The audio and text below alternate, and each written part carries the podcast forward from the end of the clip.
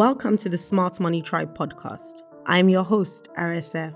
I'm the founder of smartmoneyafrica.org, a financial education platform tailored to the African millennial woman.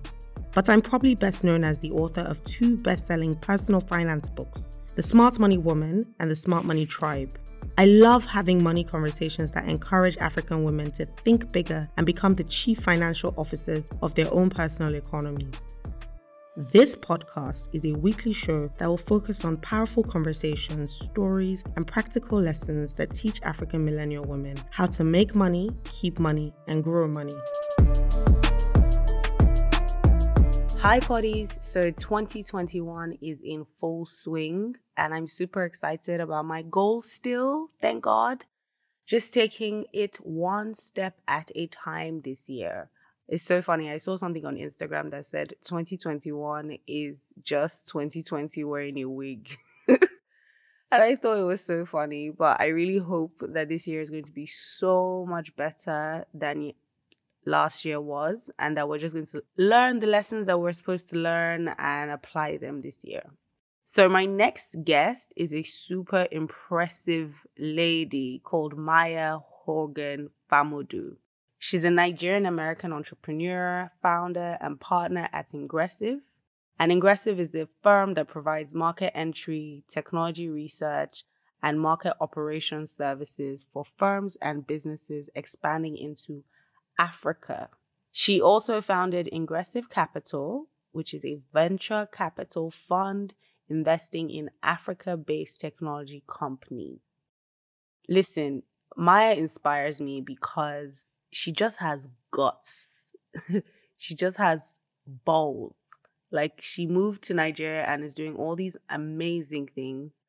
Um, and you hear you'll get to hear um, a lot of what she's been able to accomplish in such a short time um, in the course of our interview. But one of the things that really stuck out to me when we recorded this last year was removing this notion that as African women, we set goals and we have to struggle to get there, that it always has to be hard.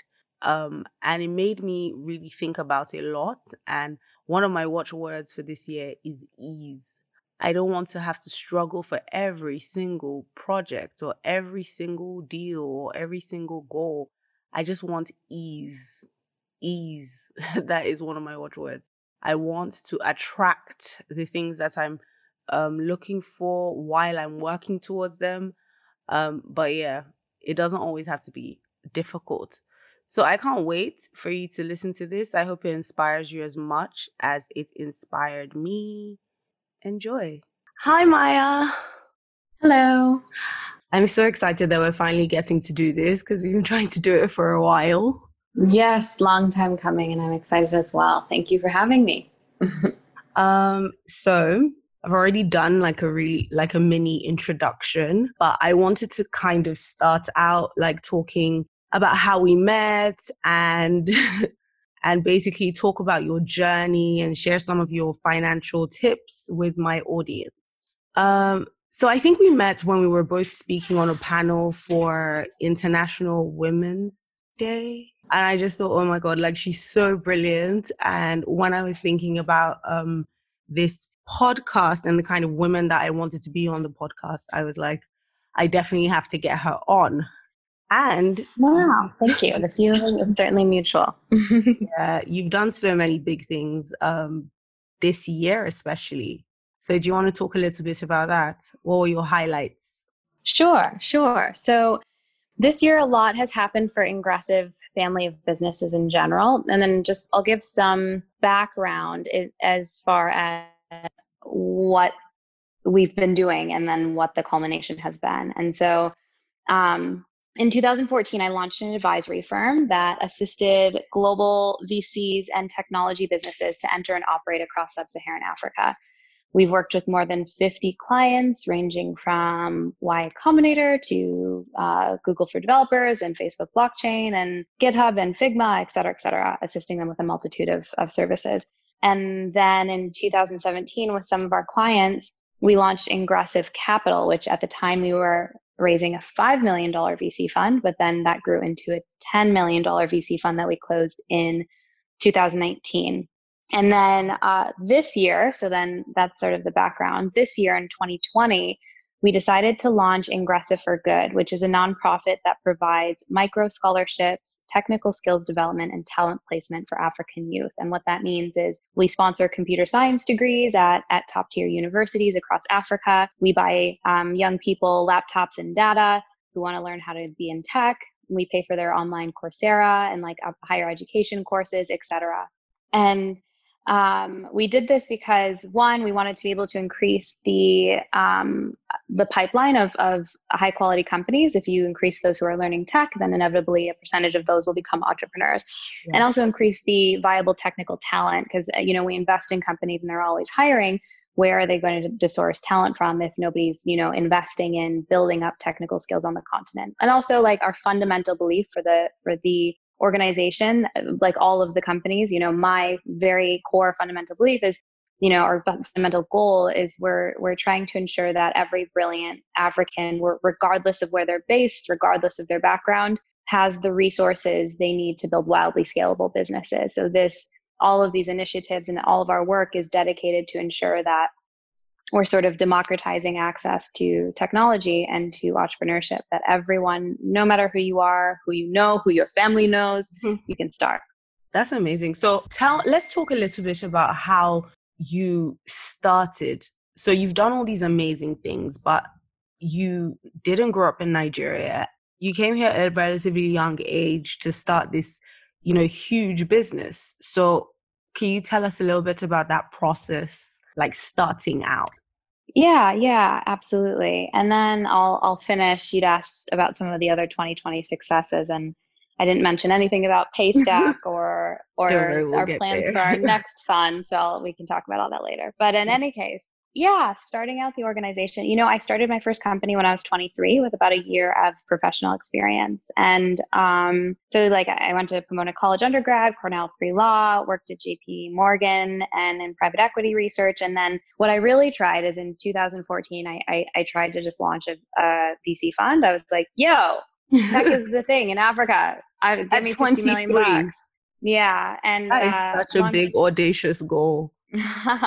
Yeah, and unfortunately, at the time, investors uh, were like, "Who are you, and what's your experience?" Small girl, no.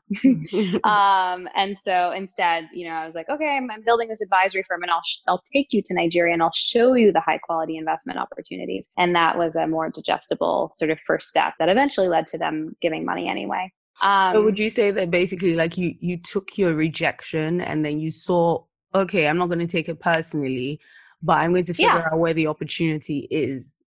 Totally, is- totally. And and I think women in general and young people in general can be like, oh, I can't do this because I'm young or I can't do this because mm. I'm women. Mm. It's never a no. It's always a how. Like mm. you haven't, that means if you get a no, that means you haven't found the, found the right door. You haven't found the right path. Like me starting out, like my dad is, you know, I, I help out my family here. I, I'm not from a rich Nigerian family and, mm-hmm. and my mom in the US, like I grew up in a trailer park, like really poor, and my mom was in the uh-huh. military. And like, so on both sides, there was like struggle. And I had no connections when I first moved to Nigeria. Like, literally, I was going from meeting to meeting on KK, just like depending on people to be generous and open their contacts and open their books to connect. So like there's no the idea of like, oh, you have to, you know, you have to be connected, someone. you have to come from a successful background, you yeah. have to know someone. That's totally false. And and the benefit of technology and, and actually the benefit of COVID and technology um, means that we all have access to these digital tools. Everyone is literally one LinkedIn message away, one tw- tweet away, one, you know, Instagram DM away. And that's really how I built my network. It's not because I knew anyone, it's because I had the audacity to say, you know, I don't know you, but I have this big, hairy, scary goal, and I, I'm 100% convicted with every ounce of my being that it's going to succeed. Do you want to join me or not?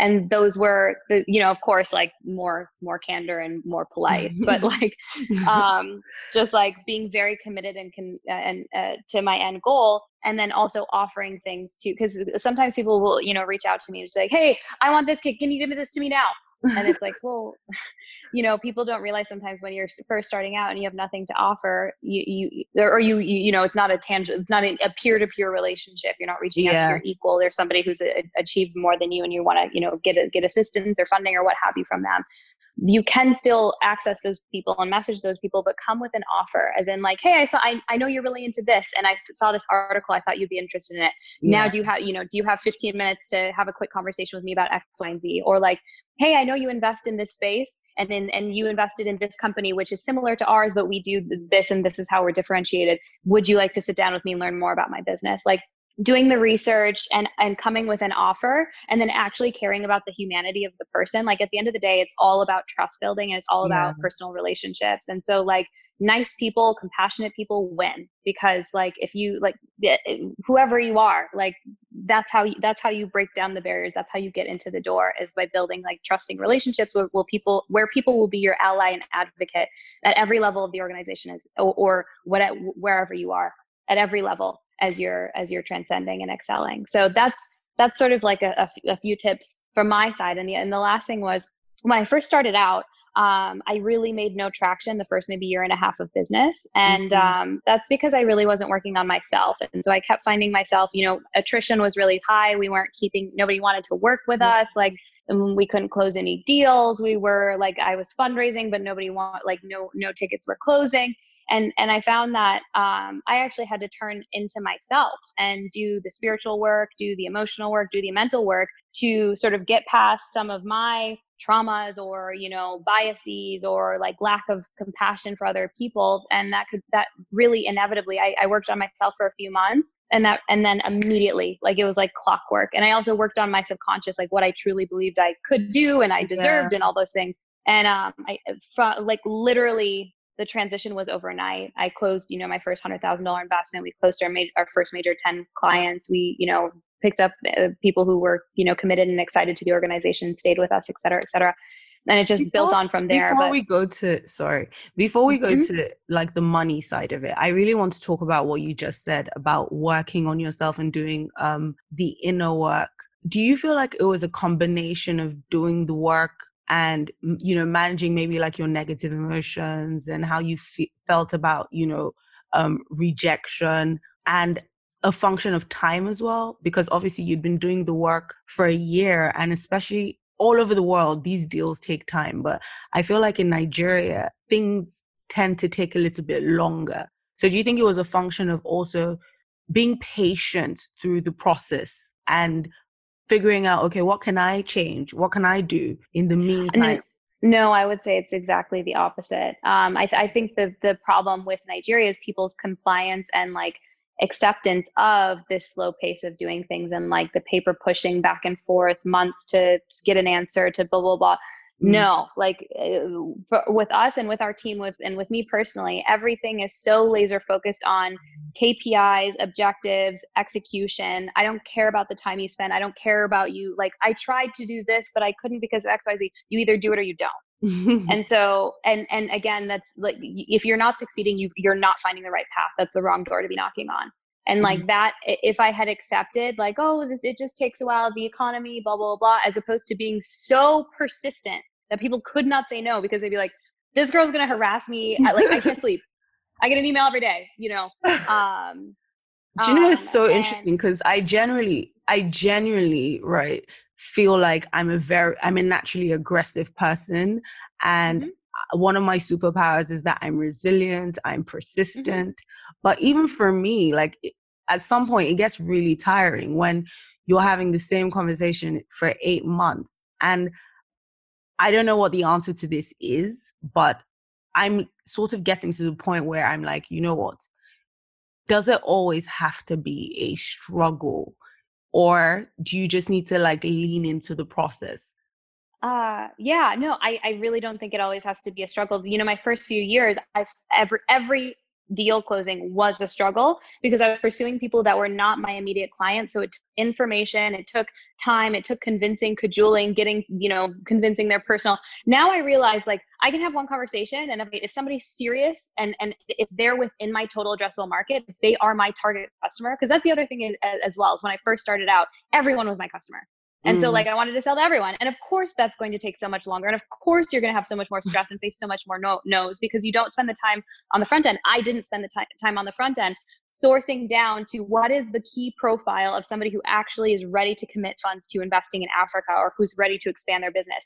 Every single person I met you could be like I, I could be pitching to you you know and maybe you said no today and i'd still pursue the conversation for another six months. Like that's that's a dead lead and that's not well i don't it's not a dead lead because i'm sure you would invest if i asked but but like in in in in general like um just it, it's it saves that that loss of morale to spend your time researching and figuring out who are the people who can move who are the people that are relevant in this space and who specifically is my customer like who do i want to engage and who am i selling to now um, and also so so because uh, you know we all function on that sort of like dopamine release that happens when you close a deal like yeah. like we all we all need that to keep going and so it's very important you have your big hairy scary clients say you're you know pitching to a big corporation and it does take a long time but mm-hmm. then you also have your smaller you know the, the quick wins that you can get with say you know local organizations or partnerships or activations or something like whatever space that you're that in help you so there should momentum. be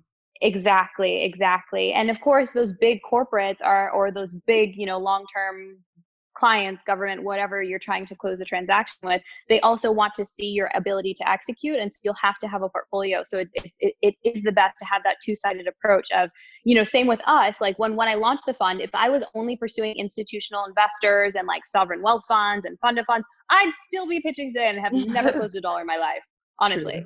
Um, and what what happened was I started out raising or accepting funds from smaller ticket investors but who i had built a personal relationship it typically always starts with friends and family and like mm-hmm. they you know the ticket small sizes were smaller they were investing maybe 50 100 150000 and slowly that built over time and then i use that money to make investments start building my traction start building my reputation and then a year or two years later those big institutions like sovereign entities fund of funds etc were like hey you have great companies in your portfolio. Not only that, you have traction. We see your ability to to deploy capital, blah blah blah. And so I would say like it's it, it's okay to start to start small and, and close on those quick wins that you specifically define the people that want to to work with you like when i first started out i pitched to a guy and he and then he you know uh, he was actually my first investor and i pitched to him and or he had reached out to me initially and I pitched to him, and then he was like, "Great, I want to invest. Like, let's let, let me write a check." And I was like, "What? It can't be that easy. Like, like no, serious? no, no. I need."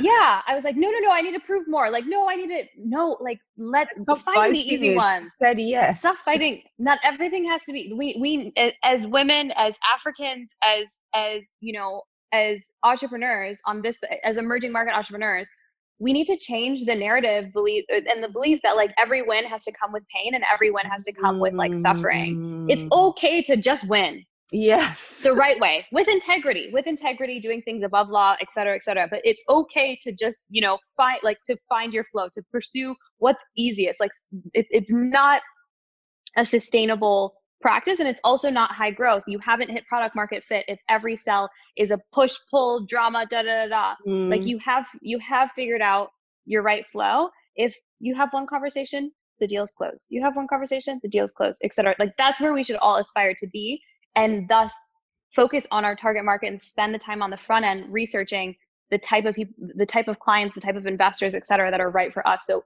more so we have more frequent hits if that makes sense. you sense. know i love this i feel like i need needed this conversation more than even my audience because because i've definitely been feeling like really stuck these days um and, mm-hmm. but i do want to say i love this approach that you've put out but i do want to say for different um business models you have to expect that sometimes it's going to be like difficult and that's okay as well but i think mm-hmm. it's definitely a very important point like to put it out there that the wins don't always have to come with struggle because mm-hmm. i laughed when you said that because i was like oh my goodness every time i get a quick win i don't trust it yes i always yes. think because my mind is like programmed to think if it's not hard then it's not going to work out mm. which isn't hmm. healthy. yeah.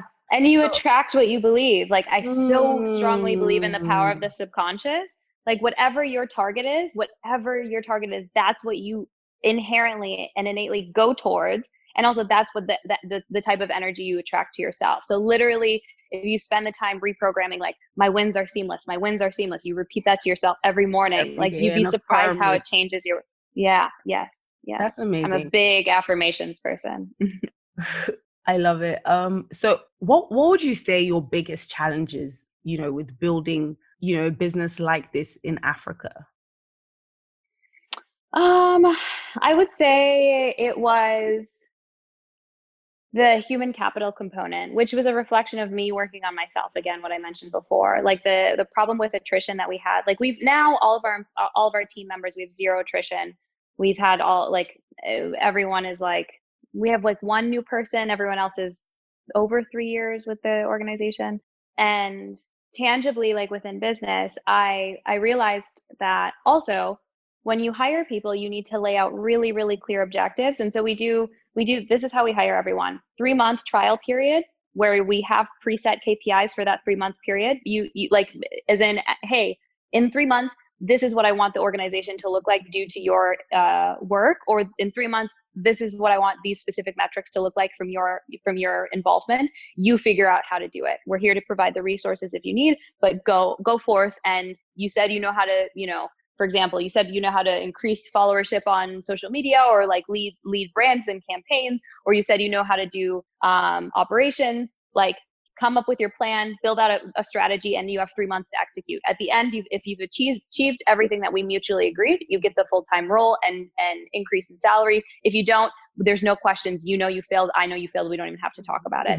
And so being one being really clear on the front end with exactly what you expect of the person who's working there like like hey you need to do you know we, you need to have uh, saved us 20% mm, uh, in or increased our margins by 20% you need to have reduced expenses by you know 15% you need to build like very very clear quantifiable goals um, on the front end that you guys both agree to as well as you know your the the monthly quarterly and annual kpis i didn't invest in that and so it was like i just had people and i was like you didn't do the thing that i want done because the company's still the same, but they're like, well, what do you even want done? And so, yeah, one, getting really clear on the front end with goals.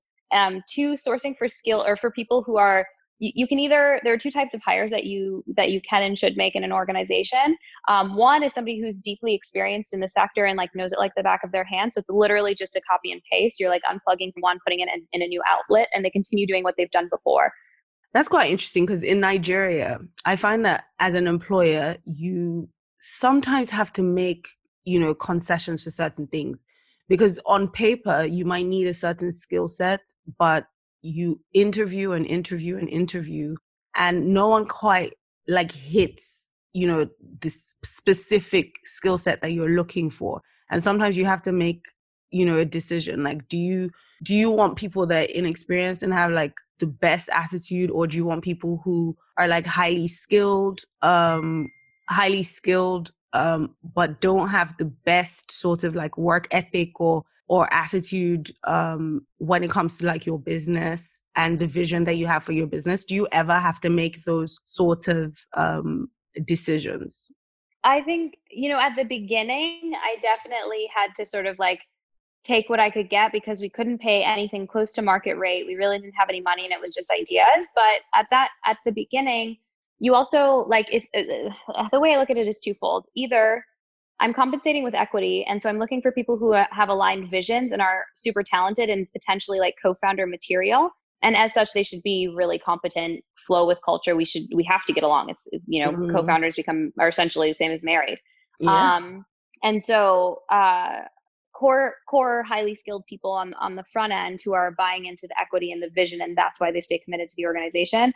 Or later on when I do have the salary, um, I, I, I'm I'm just very specific about exactly what what it, the person has to do, and we source from like alternative alternative organizations. I find that I mean I'm biased, but I find that people mm-hmm. just generally within the tech community who were like operators at technology companies or engineers or designers at technology companies, they they think in a certain way and they're really focused on getting stuff done. And yeah. so like I'm pretty I like hiring from within the tech community. Um, I, I, I think generally culturally, like we're also it, it, with our, within our organization, we are very relaxed. Like you can wear whatever you want, you can work from home or work from the office, um, but you just have your your core set of deliverables, your stuff that you have to get done. Like, yeah, hey, you know, you, you have to make this many posts, you have to write this many articles, you have to, you know, X, Y, and Z, and those are your responsibilities. And as long as you keep doing that, the organization succeeds and grows.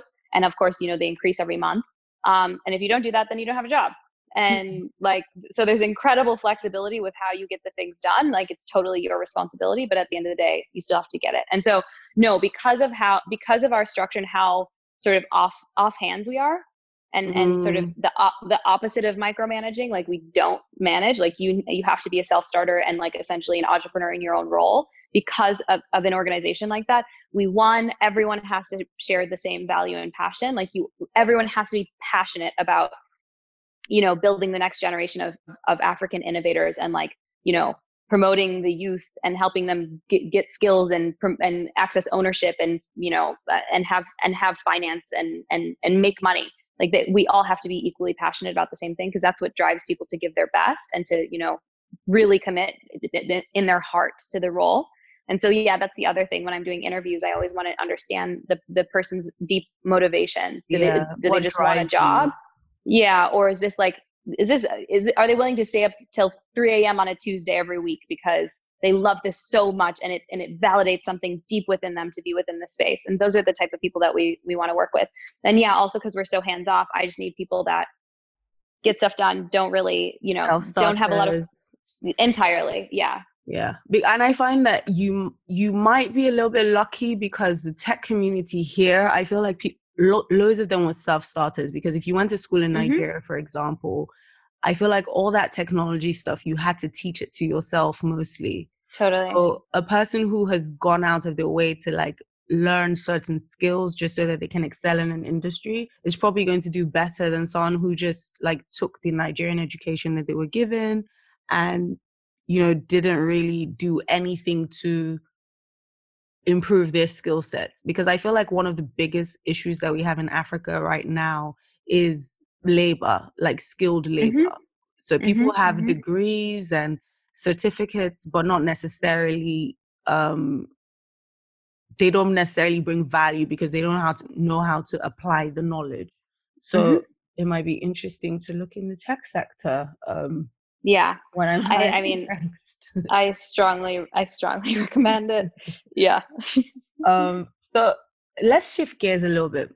We've been talking about challenges and all of that. I want to talk about some of your very heavy wins in 2020 um i believe you started the year out like you raised 10 million dollars and then one of your first um investments or one of your first portfolio companies um, mm-hmm. sold to Stripe for two hundred million dollars. Yeah, over two hundred million dollars. Wow. Yeah. wow, wow, wow. Um, so do you want to talk to us a little bit about that? How did sure. You- um, yeah, so Paystack was our very first investment, our very first fund investment back in 2017. And we backed them because um, we really believed in Shola and Ezra as a co-founding set. They have very complementary skills. They have background in the space, and they were just very humble people who were incredibly focused on the customer. No, mm-hmm. like you know, not, nothing other than very quiet, observant, fo- customer focus, and and and competent, very skilled in the technology space. And so those are all sort of like key skills for successful founders. And um, and they were also focused on not only was it a deeply entrenched problem that you know millions of us faced on the continent um, but it had the potential to become a you know billion dollar plus business and so um, given the market size even in nigeria mm-hmm. alone and so uh, we decided to invest in them in 2017 and um, i had just raised my very first LP investment, limited partner. So the very first money from the very first investor who committed in me had just made a commitment. Wow. And I was just like, don't even send me the money, send it straight to Paystack account. Um, they were your so, first, first, first risk. Yes, yes. Very, I have a few very, questions very about that. Mm-hmm. So, first, did they approach you or did you approach them? Like, was it a situation where you saw this amazing company, you were interested, and you said, "Oh, I want to talk to them about raising capital," or were they trying to raise capital and said, "You know, can Ingressive put money in this?" Well, at the time, Paystack was hot. Uh, in 2017, even back at the beginning, like when they participated in YC, they were a hot company, and so they were not short on um, investor Offers. interest. Yeah. Yeah. And so one, it was a combination of my I had unique banking relationships and and various like business opportunity relationships for them. Mm. Um, so it was a component of that as well as a component of um, Shell is cool and he's a friend. And like, you mm. know, those, I think it, it's funny because like you, you would never think this, but one of our, one of our differentiators as a, as a fund in Nigeria is that like we're all also young entrepreneurs who are building our careers and, and we're all just really committed to, to helping founders. And I think when you come with that like respect, yeah. um, yeah, the respect, the respect of like, yo, I'm just here to help you out um, people open a lot more doors and and then when you come and you're just kind of compassionate and you care about their their objectives and you mm. listen to them that literally is a key differentiator here and so think, just coming hmm? yeah I, I, it's so interesting that you say this because uh, my next question is going to be do you think that in general in nigeria the the private equity or venture capital capitalists like um approach is very um how do I say this in a nice way? you don't have to say I will um predatory. I, like yeah. Cuz I feel like there's with so there's this thing in Nigeria where the capital, right, feels predatory like and the founders themselves are often not sure how much control they want to give up because it's like this is my blood sweat and tears i want capital but do i want to give up you know control of my business and there often isn't enough conversation around finding a fit you know like you said with people who can not just offer you money but technical expertise um, strategic partnerships um, and are g- genuinely invested in not taking away your business but invested in growing your business, like helping you grow your business. Mm-hmm. Do you think that this is um that that's what differentiates you because there are more VCs or more PEs that are predatory or have that take take take take mentality in Nigeria? Mm. Uh I don't want to talk. I, I don't know because I don't work with them, um, and I'm not in the PE space at, at all. So just for mm-hmm. listeners, the difference: I mean, private equity is like the larger transactions, like Series C, Series like hun- raising hundreds of millions, you know, billions of dollars, like heavy, typically infrastructure and like non-tech business uh, space is where PE is most active on the continent. We're very early stage, hundred hundred thousand dollar to like five hundred thousand dollar tickets into very early stage companies exclusively within the tech space. So just in general, um, from the VC to PE, as well as like the online to offline, I don't really interact with the traditional PE players that that you probably be familiar with. So I don't really, mm-hmm. I probably know as much as you do. Um, and but I I do know that you know on the continent and in Nigeria, I'll, I'll talk about specifically. Nigerians have really built their wealth in agriculture, real estate, you know, energy, these really tangible and physical aspects. Even the techie telecommunications, which is, you know, afforded a lot of wealth for for people here. Um, that really is is in it like towers and infrastructure and like another physical and tangible play. And then when you're talking, and then also the, the people who start those businesses, and if you look at the executives, the chairman and the CEOs and the founders, you don't see a lot of 20 somethings like I, I don't know that I really mm. ever have, unless somebody's inheriting the business from their parent. Um, mm. Um, and so it's an incredible minority to see not only a young person, but also somebody building something that's intangible. And as such, I think there's a there's a there's a, a defensive nature about unsophisticated Nigerian investors who come being like, well, you know, like because there is this is a there is question of trust in a society, yeah. and so on both sides. Um, yeah yeah on both sides and so when you already come with that mistrust of like well i can't see their business so how can i verify? Like oh da, da, you know and then mm. you want to have control and ownership because typically in in in like if i own an if i own an oil block it's a zero sum game. Either either yeah. either i own the oil block or you own the oil block. But in tech we can both win and we can build technology that builds on top of each other. My api inter- integrates with this platform which was built by this you know et cetera et cetera. And so i think it just requires a, a total shift in a lot of the um, beliefs and a lot of the business practices at large of those traditional industry players and people can learn for sure yeah. um, but but as such if if an unsophisticated investor and uh, somebody who doesn't know about tech is coming into the tech space trying to practice with the same business principles as those work. traditional spaces it won't work and that's where i think you're seeing some of the sort of like predatory terms and um, just like contentious relationships and where it feels like hey we're not aligned is because that's the that's what's happening the approach yeah um, and i think to be fair to i guess investors in nigeria sophisticated or not there's always issues around if i give this founder my money and they go and play around with their idea and there are no like real controls in place then i've just mm-hmm. I might as well have like pissed it away. So I kind of um, get it, but I think it's so important what you've done because I think that this more than the amount um, that um, Paystack was able to sell for is historic and it gives hope to young people because we're living in an era where young many young people are not necessarily seeing like a way out or a way to you know, build wealth or to succeed. They're not seeing a clear path. Everything in Nigeria generally seems like obstacle, obstacle, obstacle.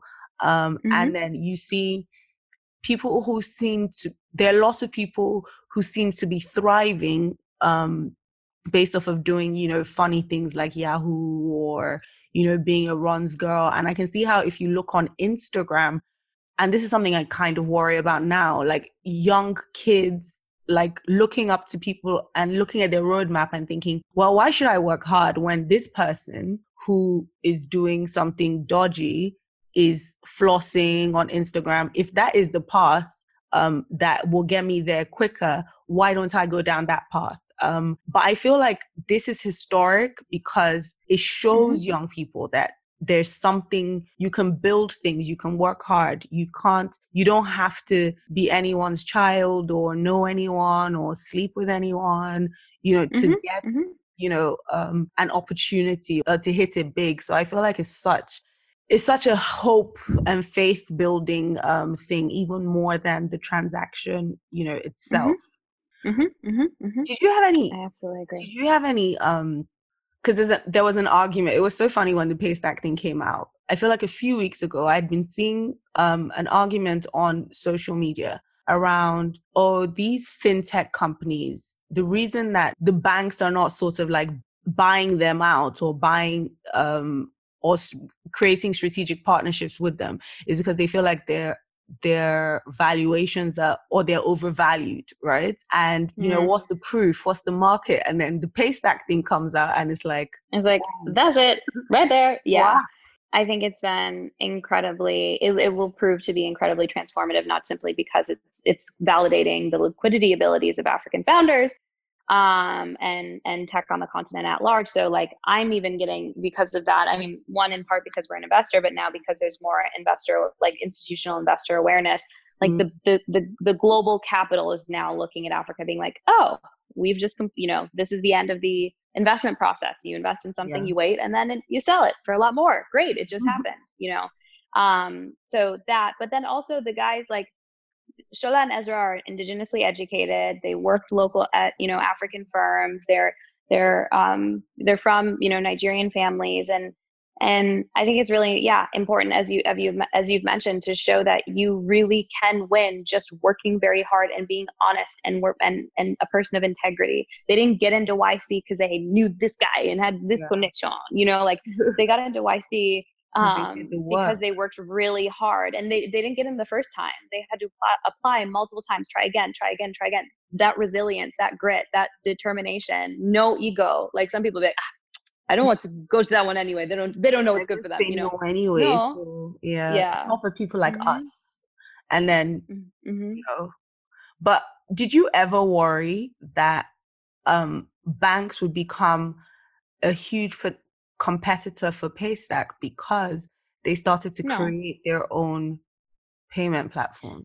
Mm, no. Um, I mean, like if you see the quality of the technology solutions of the banks, it's probably going to be a long time before um, anything really is competing with the technology space. I'd say it's their best in their best interest. I love that. I love that. I mean, I'm, uh, you know, um, and then also I just I think there are so many inefficiencies within the financial services space. You like the, the there's there's a lot of room. There's a lot of room for improvements. People are always like, oh, you know, this this company's building the targeting the you know SME space that's totally offline to the banking industry. But what if banks start or start targeting the space? Is like they haven't. I don't know that you know. So and uh, yeah. So long story short, I and also um the technology just just the technology second to none. Yeah, I'll just I'll, I'll leave it there. I'll leave it there the faith the faith that you had you know in the company yes it was a hot company at the time but i can see how like early on when they were pitching this idea to people they would be like uh no this is not sustainable because banks are going to come and buy you out or banks are going to just replicate it for cheaper but you've proved all that you know wrong so uh, it's going to be very very interesting times seeing how um, big institutions deal with these sort of opportunities um, going forward mm-hmm, mm-hmm. now that the assumptions are not um, proved. The next thing I was going to ask was can we talk a little bit about your personal finances? Sure, absolutely. Any um, strengths or strategies that you'd like to share? So, what did you do with your first paycheck? Uh, my very first paycheck, I worked at in wireless at um, Best Buy Mobile, which is like a, a, wireless retailer in the US. I was a wireless expert, so I help people fix their phones. Um, and that that was my first. I believe that was my first job and first paycheck, like formal paycheck. Um, I really like when I first started making money because I had no guidance or, or advice or anything on, on personal savings or money management or wealth creation from anyone in my family. I was just like, oh, I got this. Let me blow it, you know? and so um, I can't even remember what I, what I spent it on, but I can say that my first, like my first 10 years of money making, I blew everything and had no concept of saving and, um, and anything like that. So um, only you know, only in recent years as I started, you know, thinking about my future and uh, my future family and the legacy that I want to leave, like not only with the organization building a massive venture capital firm across Africa, but like me, like I'm managing, you know, millions of dollars of other people's money. But what do I, what do I have for myself? What, what's my mm-hmm. nest egg? Like, what am I going to be investing in? and so everyone gets to that point because you know when you're young, yeah you're like, uh, I, I need to get a good job so I can earn good money, or I need to start a business so I can earn good money. And then you start making it. You get to a point where you're like, wait, hold on, I'm building my company or I'm building my um a corporate company, but what am I doing to build my own, you know, net worth? I think it's okay for us mm-hmm. to not beat ourselves up about it. In Nigeria, they say when you wake up is your morning. Mm-hmm. Mm-hmm. Exactly. Oh, I love that. I really love that. When you wake up is your morning. So whenever it starts, mm-hmm. you know, or whenever you figure it out, like you start doing what you need to do. So, mm-hmm. how did you make your first 1 million naira? Probably there, you know, it was over a number of months. Nothing sexy, just you know, hustling away, working at uh, Best Buy. I mean, where, where did I where did I make enough money to to have a million naira in my account is a different story. Mm-hmm. But but like like when when i learned to stop spending and start budgeting and start paying attention to exactly how much i'm spending on everything every month and tracking every one of my expenses which is something i do now that gives me a lot of independence and oversight and i can plan for things and i can also pay attention when i'm like like it, you know you don't realize how much the emotion is tied to your finances like this much mm-hmm. i'm spending a lot oh because i'm here or i went through this or this yeah exactly and so being able to even check yourself like nah i'm not going to punish my future self for like whatever i'm feeling in the moment So um, that increased like self control and just like I guess like um, bumpers, you know, training wheels for yourself to like help you navigate. Um, but my first million naira, yeah, it was just as a, working at Best Buy as a wireless expert over months and months and months of of you know helping people and then getting promotions and getting bonuses for you know being the top salesperson and and top person on my team. Um, Best Buy. Amazing. So now that you got to that point where you're like, I know what my future, what I want for my future, and I don't want to continue like these um, money habits, what would you say your investment strategy is now?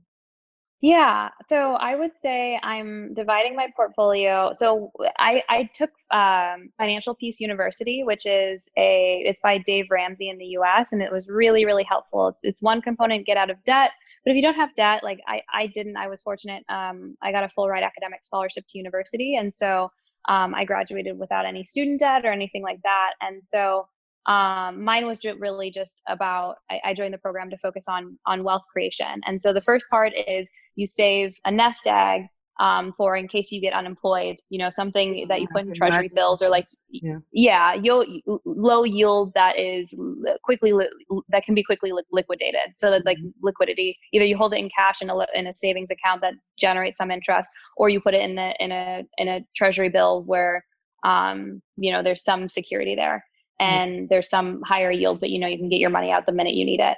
And then so that I, cha- I I have like six months of of salary that I put into that entity, and then I have my second sort of savings mm, savings goal after that in line with the Dave Ramsey program was um, or is um, I'd saved uh, enough for 20% home or down payment on a home. And um, that you can also just put in um, treasury bills as you're saving or, or what have you. Um, but that was my second savings. And then my third is um, one for a commit, commitment to my significantly larger fund. So, so getting direct, increased and direct exposure to venture capital. Um, and then I've been doing like maybe 5%. So I, I save I try to save close to 50% of my because I have no liabilities right now. Mm. I have, mm. you know, I have no kids, no like everything's paid for. And so I try to save at least 50% of my monthly income. Yeah. Um and and I invest maybe like 5 5% of that um into uh, public equities in the technology sector, uh, mainly in the US. So mm-hmm. I'm getting a little a little bit exposure to public markets, and I'm really just tracking. Like, you know, I could put my money in a 401k or et cetera, et cetera. Well, I can't right now because I. Yeah, yeah, I actually can't because I'm here in Nigeria. But yeah, also I'm I can be more aggressive because I'm here and I'm and and and young and I have that time. And also, I can just track the things that they're investing in, and then invest invest in the same companies, which is then I I save the money on what I would otherwise pay to like a a, a broker. Um, so yeah i've just been doing i've been sort of tracking like my grandma works you know these gold like any of these top money wealth management firms like the goldmans or the jp morgans or da da da of course it's very complex and i'm, I'm I, I in no way claim to be an, any kind of expert at all but my very very basic um, strategy is um, investing in the top performing technology companies the microsofts apple google um, et cetera et cetera um, as well as now the up and coming healthcare companies that are seeming to be leading the way in vaccine discovery.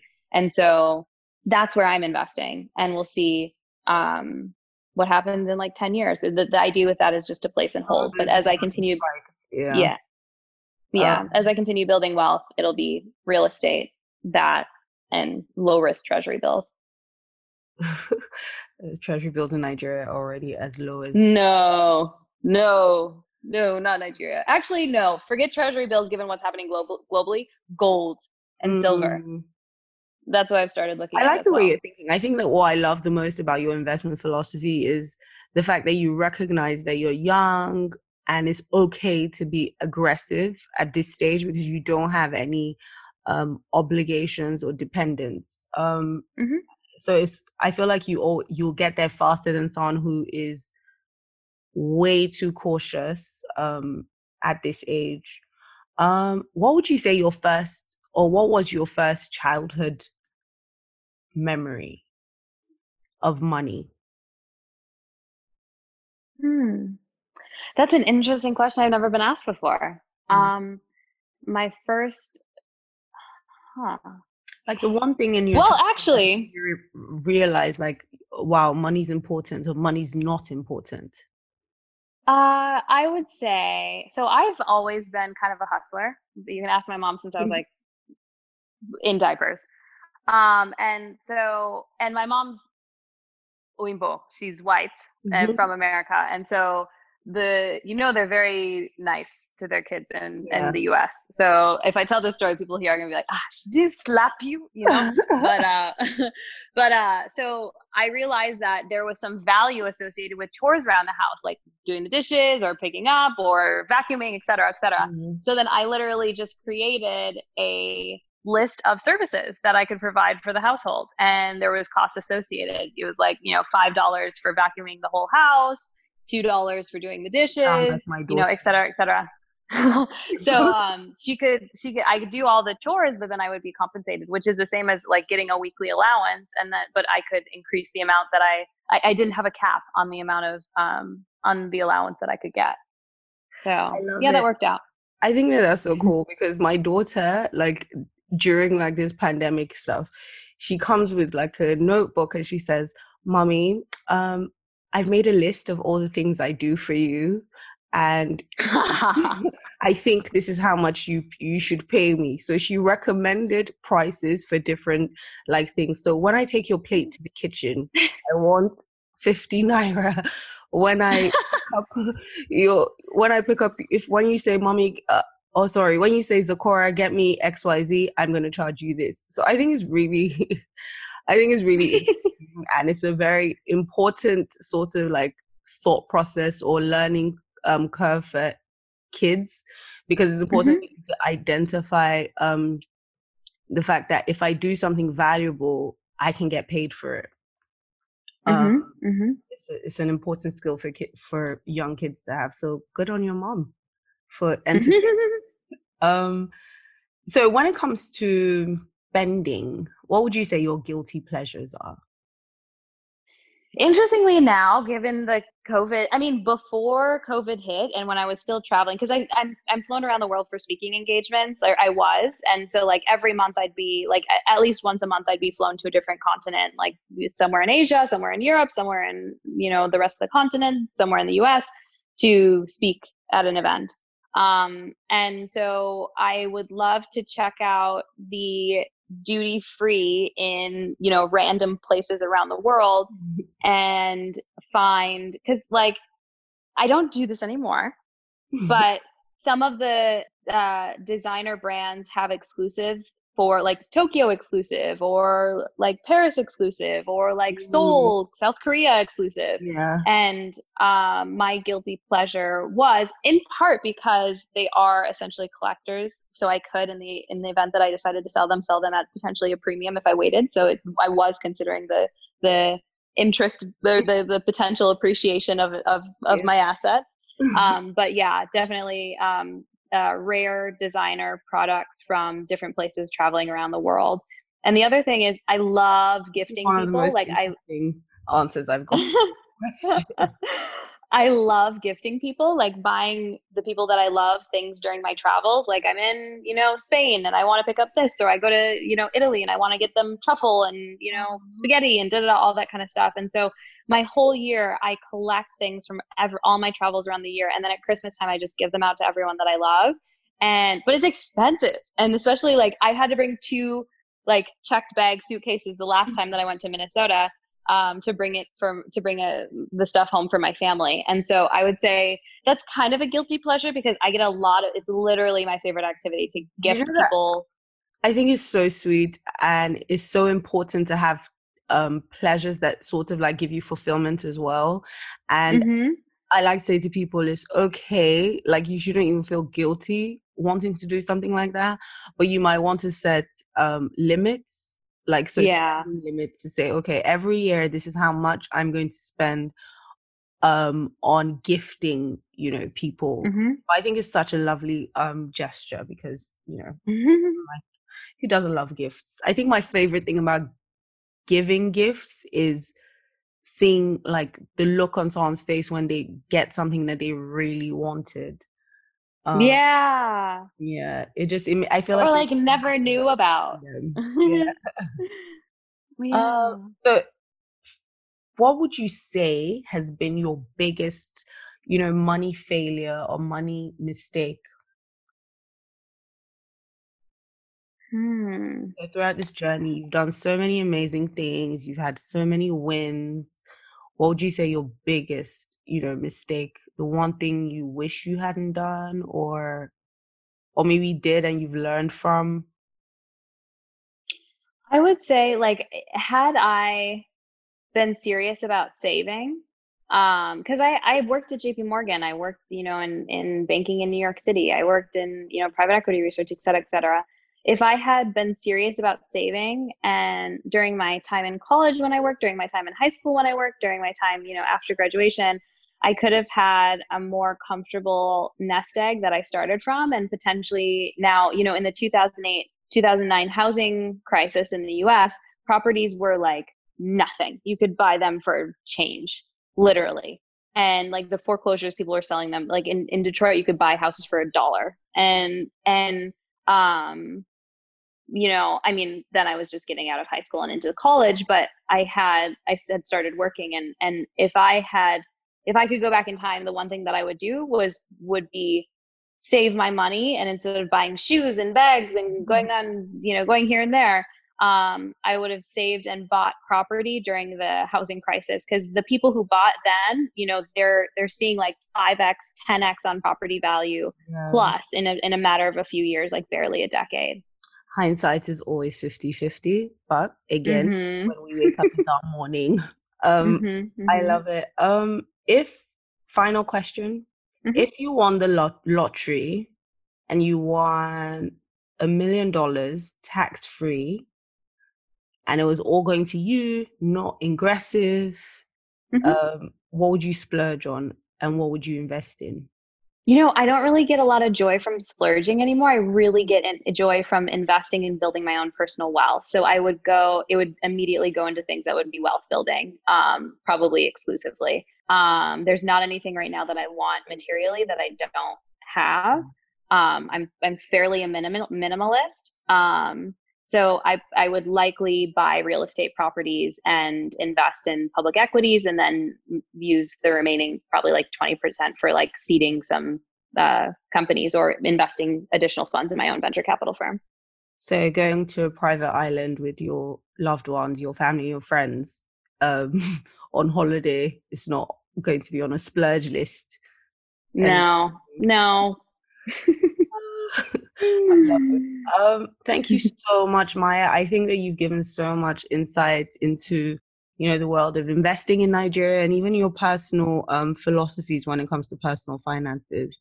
I'm so, so, so, so thankful that you graced us with your presence on our podcast. Um, where can we reach you? Where can people? Instagram, where you and I chat every day. um, uh, Mayanator, M A Y A N A T O R, Maya Nator. Okay. On Instagram. DMs, I respond to 100% of them. Hmm? The Ingressive Instagram? Uh, Ingressive Cap, at Ingressive CAP. Amazing. Thank you so, so much. Have a lovely yes. day. Thank you, you too. Thank you for listening to this episode of the Smart Money Tribe podcast. I hope you enjoyed it. I'm super excited about creating financial content for African millennial women who want to live a fabulous life, but also want to learn how to find the balance between spending on their lifestyle needs and building assets that could protect their financial futures.